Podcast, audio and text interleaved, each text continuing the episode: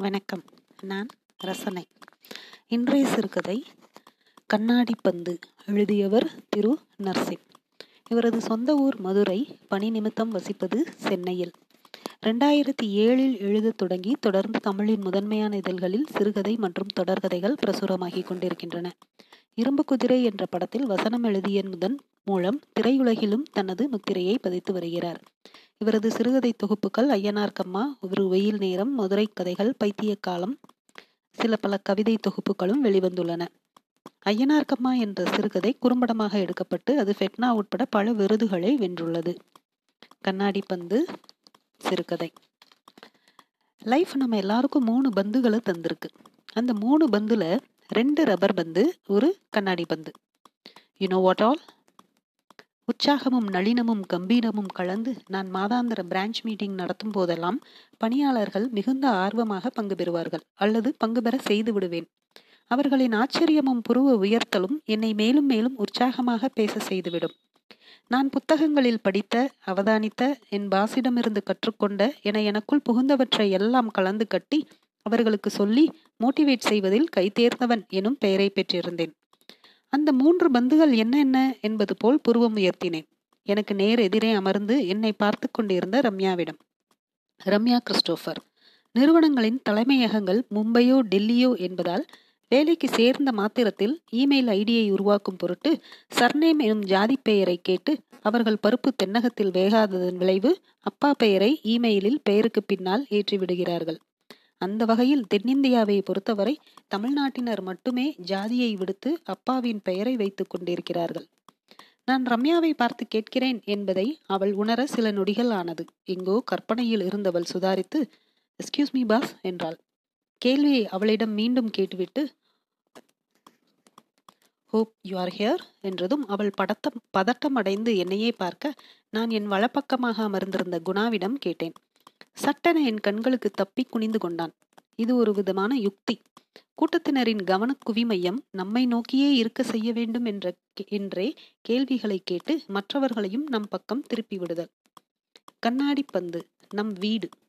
காதலி மனைவி குழந்தை அல்லது பெற்றோர். மற்ற இரண்டு ரப்பர் பந்துக்கள் முறையே வேலை மற்றும் நண்பர்கள். ஆமோதிப்பது போல் நிமிர்ந்தார்கள். பின்வரும் கேள்வியை நிதானமாய் கேட்டேன். நியாயப்படி நாம் இந்த மூன்று பந்துகளை எப்படி கையாள வேண்டும்? வலது கையில் திடமாக கண்ணாடி பந்தை பிடித்துக்கொண்டு இடது கையால் ஒரு ரப்பர் பந்து மற்றொரு ரப்பர் பந்தை இந்த இரண்டிற்கும் மேலாக வைத்து பேலன்ஸ் செய்துதான் வேண்டும்? ஆம் என்பது போல் தலையாட்டினார்கள். ஆனா நாம் என்ன செய்யறோம் ரெண்டு ரப்பர் பந்தையும் கையில இறுக்கமா பிடிச்சுக்கிட்டு கண்ணாடி பந்தை மேல வச்சு பேலன்ஸ் பண்றோம். ரப்பர் பந்து கீழே விழுந்தா மேல வந்துடும் கொஞ்சம் லேட்டா கூட வரும். ஆனா உடையாது. வேலை போனால் வேற வேலை கிடைக்கும்.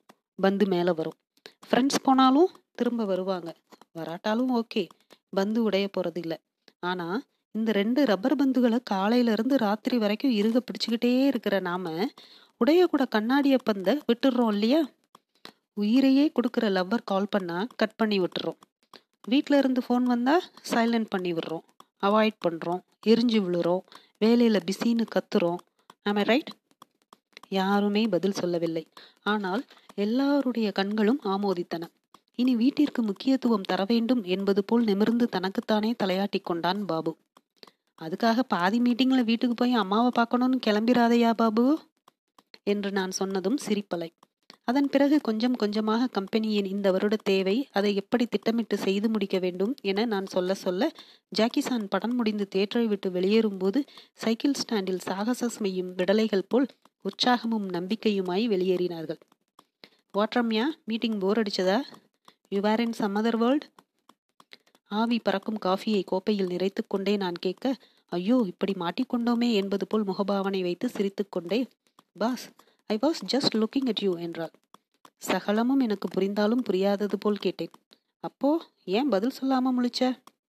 அதான் சொன்னேனே உங்களையே பார்த்துட்டு இருந்தேன். என்ன ஸ்டைலிஷ் ஸ்பீச் இதுக்கு நான் சிரிச்சா லைட்டாக ஏற்றி விட்டா உடனே வழியிறான்ப்பா அப்படின்னு ஃப்ரெண்ட்ஸ் கிட்ட சொல்லுவேன். பதில் சொல்லலைனா திமிர் பிடிச்சவன்னு நினைப்பேன். பெட்டர் காஃபி குடிக்கிற மாதிரி பிஸி ஆயிடுறேன். நான் இப்படி சொல்லி சிரித்துவிட்டு அங்கிருந்து நகர்வதை ரசித்து பார்க்கிறாள் என்பதை புரிந்து கொண்டதினால் சற்று மிதந்து நகர்ந்தேன். ரம்யா கிறிஸ்டோஃபர் எங்கள் அலுவலகத்தில் வேலைக்கு சேர்ந்து மூன்று நான்கு மாதங்கள் ஆகிவிட்டது. எனக்கு நேரடியாக ரிப்போர்ட் செய்யும் வேலை என்பதனால் அதிகம் உரையாடும் வாய்ப்பு எங்களுக்கு. கருப்புகளில் பல விதங்கள் எனினும் அனைத்து கருப்புமே வசீகர வகை என்பது என் எண்ணம். ரம்யா மிடுக்கான கருப்பு. அவள் நிறத்திற்கு ஏற்ற உடை தேர்வு அவளை இன்னும் மிடுக்காய் காட்டும். வேறு டிபார்ட்மெண்ட் ஆட்கள் கூட ஏதேனும் சாக்கை வைத்து அவள் இருக்கும் இடத்திற்கு அருகில் சுற்றி கொண்டிருப்பார்கள். வேலையே இல்லை என்றாலும் மொபைலை சைலண்டில் போட்டு பேசுவது போல் பாவனையில் அவளுக்கு அருகில் சுற்றி கொண்டிருப்பார்கள். முதல் மாத மீட்டிங்கிலேயே பந்து கதை போல் நான் சொன்ன குரங்கு கதையில் இம்ப்ரெஸ் ஆகி என்னிடம் செம்மா பாஸ் என்றாள். என் உடை ரசனை பிடித்திருக்கிறது என்று சென்ற மாதம் ஏதோ ஒரு தருணத்தில் கோடிட்டாள். எனக்கு திருமணம் ஆகவில்லை என்பதை ஒரு துப்பறியும் நிபுணி போல் பலதரப்பட்ட கிளைக்கேள்விகளை அலுவலக மக்களிடம் கேட்டு தெரிந்து கொண்டிருக்கிறாள். சில கேள்விகளை நேரடியாக கேட்காமல் இருப்பதில் இருக்கும் இழைப்பு அற்புதமானது. ஏன்? எனக்கே கிறிஸ்டோபர் யார் என்பதை அறிந்து கொள்ள ஆர்வம் ஏற்பட்டு எப்போதோ நேர்முக தேர்விற்கு அவள் வந்தபோது கொடுத்த பயோடேட்டாவை தேடி எடுத்து அப்பன் பெயர் என்பதை உறுதிப்படுத்தி கொண்டதும் அப்படியான லைப்பு வகையே. நான் கேட்டால் அவள் சொல்லியிருக்க கூடும். ஆனாலும் தேடி அடைந்தேன் கிறிஸ்டோஃபருக்கான விடையை. ரம்யா நாளைக்கு ஈஓடிக்குள்ள லாஸ்ட் இயர் நம்பர்ஸ் எல்லாமே எனக்கு வேணும். I have to present it நான் சொல்லி கொண்டிருக்கும் போதே சிரித்தாள். என்னாச்சு? நீங்கள் நேற்று ஹெட் ஆஃபீஸ் கால் பேசிகிட்டு இருக்கும்போதே நோட் பண்ணேன். நேற்றே ரெடி பண்ணிட்டேன். இப்போ மெயில் பண்ணுறேன் பாஸ் என்னிடமிருந்து பாராட்டு வரும் என்று நினைத்தாள். அப்போ நான் பேசுகிறத ஒட்டு கேட்குறேன். பேட் வெரி பேட் சற்று சீரியஸாக இருப்பது போல் நடித்தேன். அவ்வளவுதான். அவள் கண்களில் ஈரம் படர்ந்து விட்டது. அவளால் அந்த சூழலை கையாள தெரியவில்லை. கலகலவென நான் சிரித்து ஜஸ்ட் கிடிங் என்றதும் தான் அவள் முகத்தில் நிம்மதி. ஆனாலும் தலையை இடவளமாக ஆட்டிவிட்டு அங்கிருந்து சென்று விட்டாள். Mobile office mail phone receiver என கைகள் அனிச்சைகளில் இருந்தாலும் மனம் அவள் கண் கலங்கிய படிமத்திலிருந்து வெளியே வரவில்லை. கேபினிலிருந்து மெல்ல வெளியேறி அவளிடத்திற்கு சென்று பைக்குள் கையை விட்டு ஸ்டைலாக அவள் பின்னால் நின்று கொண்டேன். என் பக்கம் திரும்பாமலேயே ஃபைவ் மினிட்ஸில் mail will be sent boss என்றாள். எனக்கு பெரிய இடியாப்ப சிக்கல் மனநிலை. கலாய்ப்பதாக நினைத்து ஓவர் டோஸ் ஆகிவிட்டது. அதற்காக ரொம்பவும் இறங்கி போக ஏதோ ஒன்று தடுத்தது. ஈகோ எல்லாம் இல்லை ஆனால் ஏதோ ஒன்று. ஒருவேளை அதுதான் ஈகோவா தட்ஸ் ஓகே ஆமாம் ஜாயின் பண்ணி இவ்வளோ நாள் ஆச்சு ஜாயினிங் ட்ரீட் எல்லாம் இல்லையா? அவளுக்கு புரிந்தது நான் இறங்கி போகிறேன் என்று. திரும்பி நிமிர்ந்தாள். பொதுவாக புதுசாக வரவங்கள தான் வெல்கம் பண்ணுவாங்க. அதான கார்ப்பரேட் கல்ச்சர் அவள் குரலில் எப்போதும் இருக்கும் உற்சாகம் இல்லை. ச பாவம் நோகடித்து விட்டேன் என்று தோன்றியது. எத்தனை ஆயிரம் மன மனிதர்களை நம் கண்கள் கடக்கின்றன. எவ்வளவு நிகழ்வுகளை மனம் கடக்கிறது. ஆனால் வெகு சில மனிதர்களின் சித்திரத்தை தன்னுள் பிடித்து வைத்துக் கொள்கிறது கண். வெகு சில நிகழ்வுகளை மட்டும் மனம் சட்டென கடந்துவிட விடுவதில்லை. தரத்தரவென இழுத்து கொண்டு போய் நிறுத்துகிறது.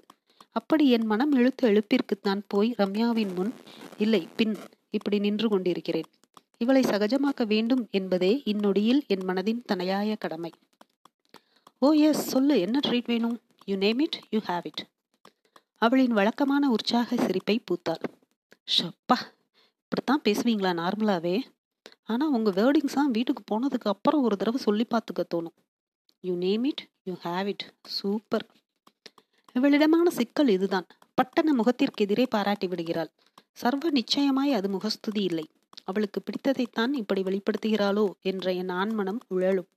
இன்னும் எத்தனை வாட்ஸ்அப் ஃபேஸ்புக் யுகங்கள் கடந்தாலும் பெண்ணின் மனம் இன்னதைத்தான் நினைத்து பேசுகிறது என்பதை அறியும் அல்லது புரியும் ஆப் கெஜெட்ஸ் என்பது கண்டுபிடிக்கவே முடியாத ஒன்றுதான் என்பது போல் குழப்பமாய் நின்றிருந்தேன். நம்மை மேலே இருந்து யாரோ ஒருவர் உற்று நோக்குகிறார் என்பதை உணர செய்து கொண்டே இருக்கும் வல்லமை வாழ்க்கைக்கு இருக்கிறது என்பதில் எனக்கு நம்பிக்கை உண்டு. இல்லையெனில் இதோ இத்தனை வருடங்கள் இல்லாமல் இன்று காலையில் மனிதவளத் துறையில் இருந்து இந்தியா முழுக்க ஒரு மெயிலை தட்டிவிட்டு இருக்கிறார்கள். அலுவலகத்தில் செய்யக்கூடியவை கூடாதவை என. அதில் முக்கிய அம்சங்களாக பெண்களிடம் நடந்து கொள்வது குறித்தே சுற்றி சுற்றி நான்கைந்து பாயிண்ட்டுகள். ஏதேனும் ஒரு வார்த்தை கூட குறைய பேசி அது பிரச்சனையாகும் பட்சத்தில் எதிர்கொள்வதில் சிக்கலாகிவிடும். நம் அலுவலக ஆண்களின் கலாச்சாரம் என்னவெனில் எல்லோருமே எந்த பெண்ணோடாவது லஞ்சிற்கு போக வெளியே போக துடியாய் துடிப்பார்கள்.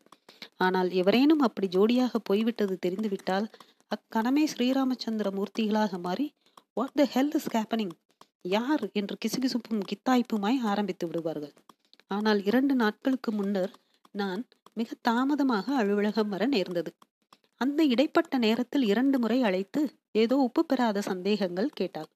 மூன்றாவது முறை வருவீங்களா? என்றாள். வரமாட்டேன் என்று நான் பதில் சொல்லிக்கொண்டே அவளை கடப்பதை பார்த்து பொய் கோபமும் சிரிப்புமாய் போனை வைத்தாள். என்னாச்சு? மிஸ் பண்ணியா இனிய அவள் திக்குமுக்காடியதை உள்ளூர ரசித்துக் கொண்டும் எடு செருப்ப என்று சொல்லிவிடுவாளோ என்ற பயத்தோடும் கடந்து விட்டாலும் அதன் பிறகும் வேண்டுமென்றே சில அபிஷியல் கேள்விகளை கேட்டு அவள் என் கேள்வியை சகஜமாக எடுத்துக்கொண்டாள் என்பதை ஊர்ஜிதப்படுத்திக் கொண்டதும் தான் ஆசுவாசமாய் இருந்தது. நான் யோசித்துக் கொண்டிருக்கும் போதே என் கண்முன்னால் வேண்டுமென்றே என் பெயரை உச்சரித்து மடலை அனுப்பும் கட்டளையை முடித்தாள். Ilanchezhiyan mail sent great! இதுக்கே ட்ரீட் கொடுக்கணும் உனக்கு. சொல்லு எங்க போலாம்? நான் தீவிரமாய் இருக்கிறேன் என்பதை புரிந்து கொண்டவது போல் மெலிதாக சிரித்து சம்மதர் டே என்றாள். அவள் சொன்ன அந்த சம்மதர் நன்னால் அந்த வார இறுதியிலேயே வந்தது. கண் முழுக்க கடல் தெரியும் வண்ணம் இருந்தது அந்த காஃபி ஷாப் பெசன் நகரில். கடல் யானை இரண்டின் முன்னரும் எவ்வளவு நேரம் நிற்கச் சொன்னாலும் நின்றுவிடலாம் தான் அப்படித்தான் அமர்ந்து பார்த்து கொண்டிருந்தேன். கடலின் நடுவில் இருந்து எழுந்து வருவது போலத்தான் கதவை திறந்து கொண்டு வந்தாள் ரம்யா. சாரி பஸ் செம டிராஃபிக் அப்சல்யூட்லி நோ இஷ்யூஸ் நீ இன்னும் கொஞ்சம் லேட்டாக கூட வந்திருக்கலாம். கடல் தான் இருக்கேன் பார்க்குறதுக்கு. அப்போ நான் வேணா போயிடட்டா பொய்யாக சினிங்கினாள். மிக அழகாக தெரிந்தால் அப்போது. கைகளை தேய்த்து கொண்டு கேப்சினோவா என்றேன். தோல் குலுக்கினாள். சோறு கிடைச்சா திங்கலாம். இங்க என்னடானா விதவிதமா விளங்காம வச்சிருக்கான் என்ற என் கொச்சையான வார்த்தைகளை சிரித்துக்கொண்டே ஆமோதித்தவளிடம் கேட்டேன். அதென்ன ரம்யா கிறிஸ்டோஃபர் இருபத்தஞ்சு வருஷத்துக்கு முன்னாடியே உங்க அம்மா புரட்சியா? ஆமா. யூனோ எங்க அம்மாவும் அப்பாவும் செம்ம ஜோடி. அப்பா கையில தான் ரிமோட் இருக்கும். ஆனா அம்மா சொல்ற சேனலை மாத்திட்டே இருப்பாரு. அதே மாதிரி அவருக்கு பிடிச்ச பாட்டோ படமோ வந்தா என்ன கத்து கத்துவாங்க தெரியுமா? அப்பாவை கூப்பிடுறீன்னு? போகிற காலத்தில் லவ் லவ் மேரேஜ் தான் ஒரே சொல்யூஷன் இல்லை. ஜாதி மதம்லாம் கிடக்கணும்னா? No way never never boss அதோட இன்னொரு பக்கம் ரொம்ப கொடுமையானது. என்னைக்காவது மத்தியான நேரத்தில் வீட்டுக்கு போனால் அம்மாவோட அழுத மூஞ்சியை பார்க்க முடியும். ஏதோ ஒரு மிஸ்ஸிங் ஒரு ஃபீல் இருக்கும் போல. உங்களுக்கு புரிகிற மாதிரி சொன்னேனான்னு தெரியல. புரிஞ்சுதான் கேட்குற இடத்துல புரிகிற மாதிரி சொன்னேனான்னு கேட்குற அப்படின்னா நீ ஃபேஸ்புக்கில் யாரோ இலக்கியவாதியை ஃபாலோ பண்ணுற இந்த விழுமியம்ங்கிற வார்த்தையெல்லாம் தெரிஞ்சிருக்குமே.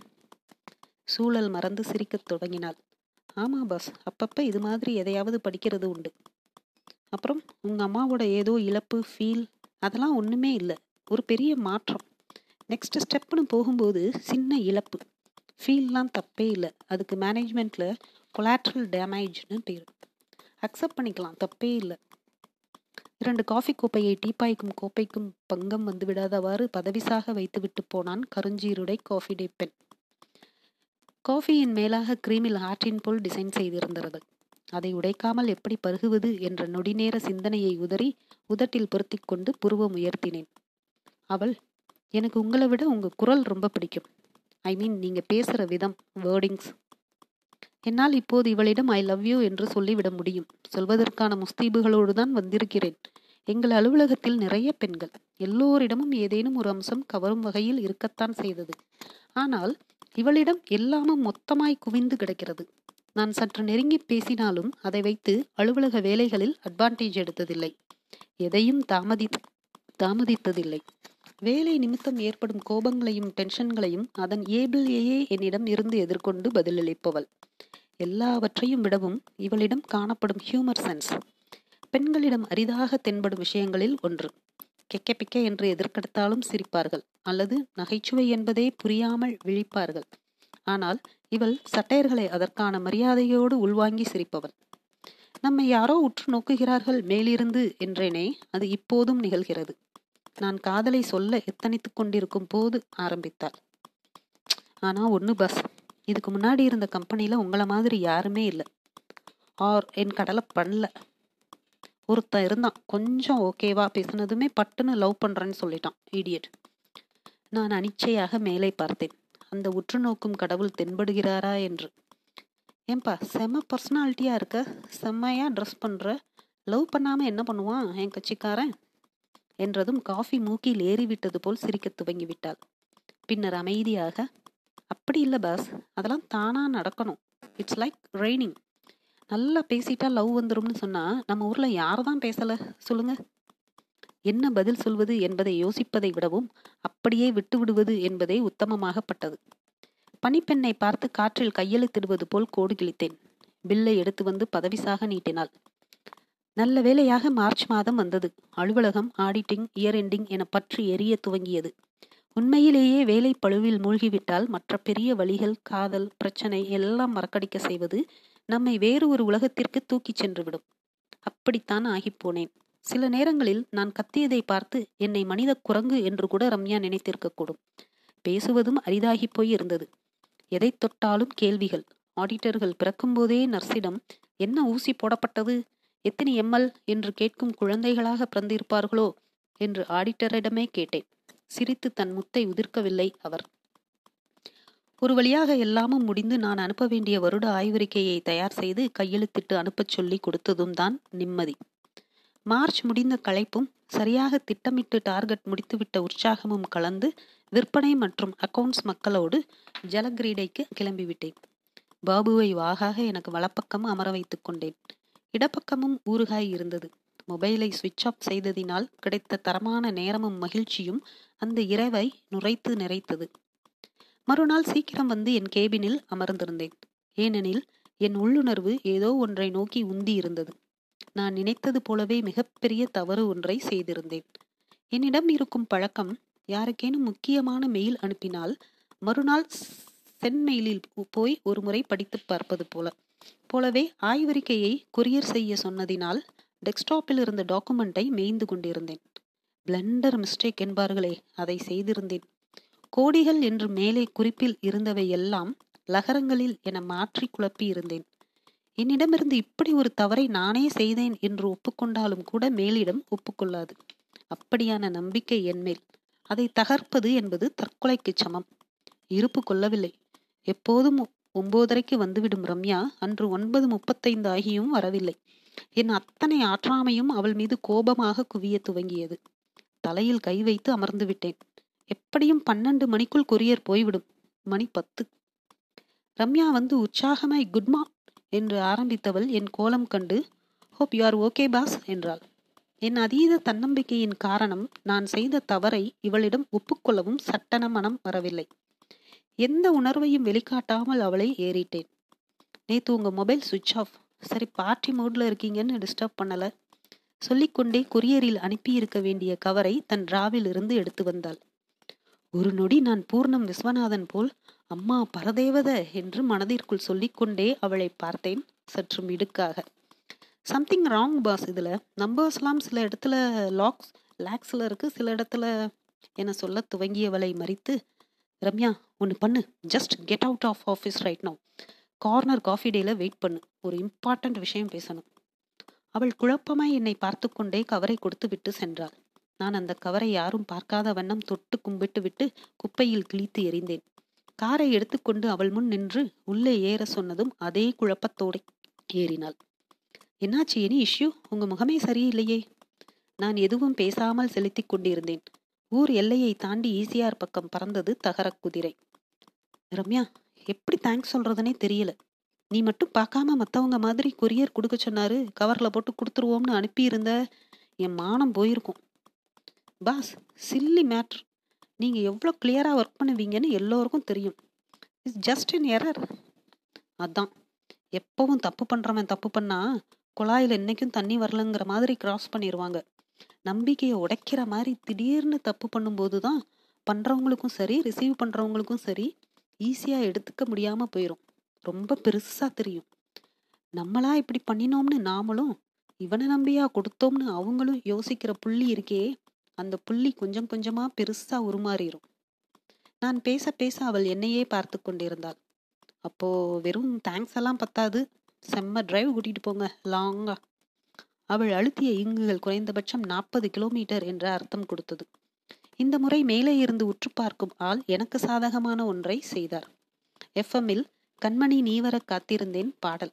அந்த பாடல் வரும் வரையில் இருந்த மனநிலை முற்றாக மாறிவிட்டது போல் ஆனால் ரம்யா ஐயோ எங்க அப்பா அந்த பாட்டுனா உயிரையே விட்டுருவாரு.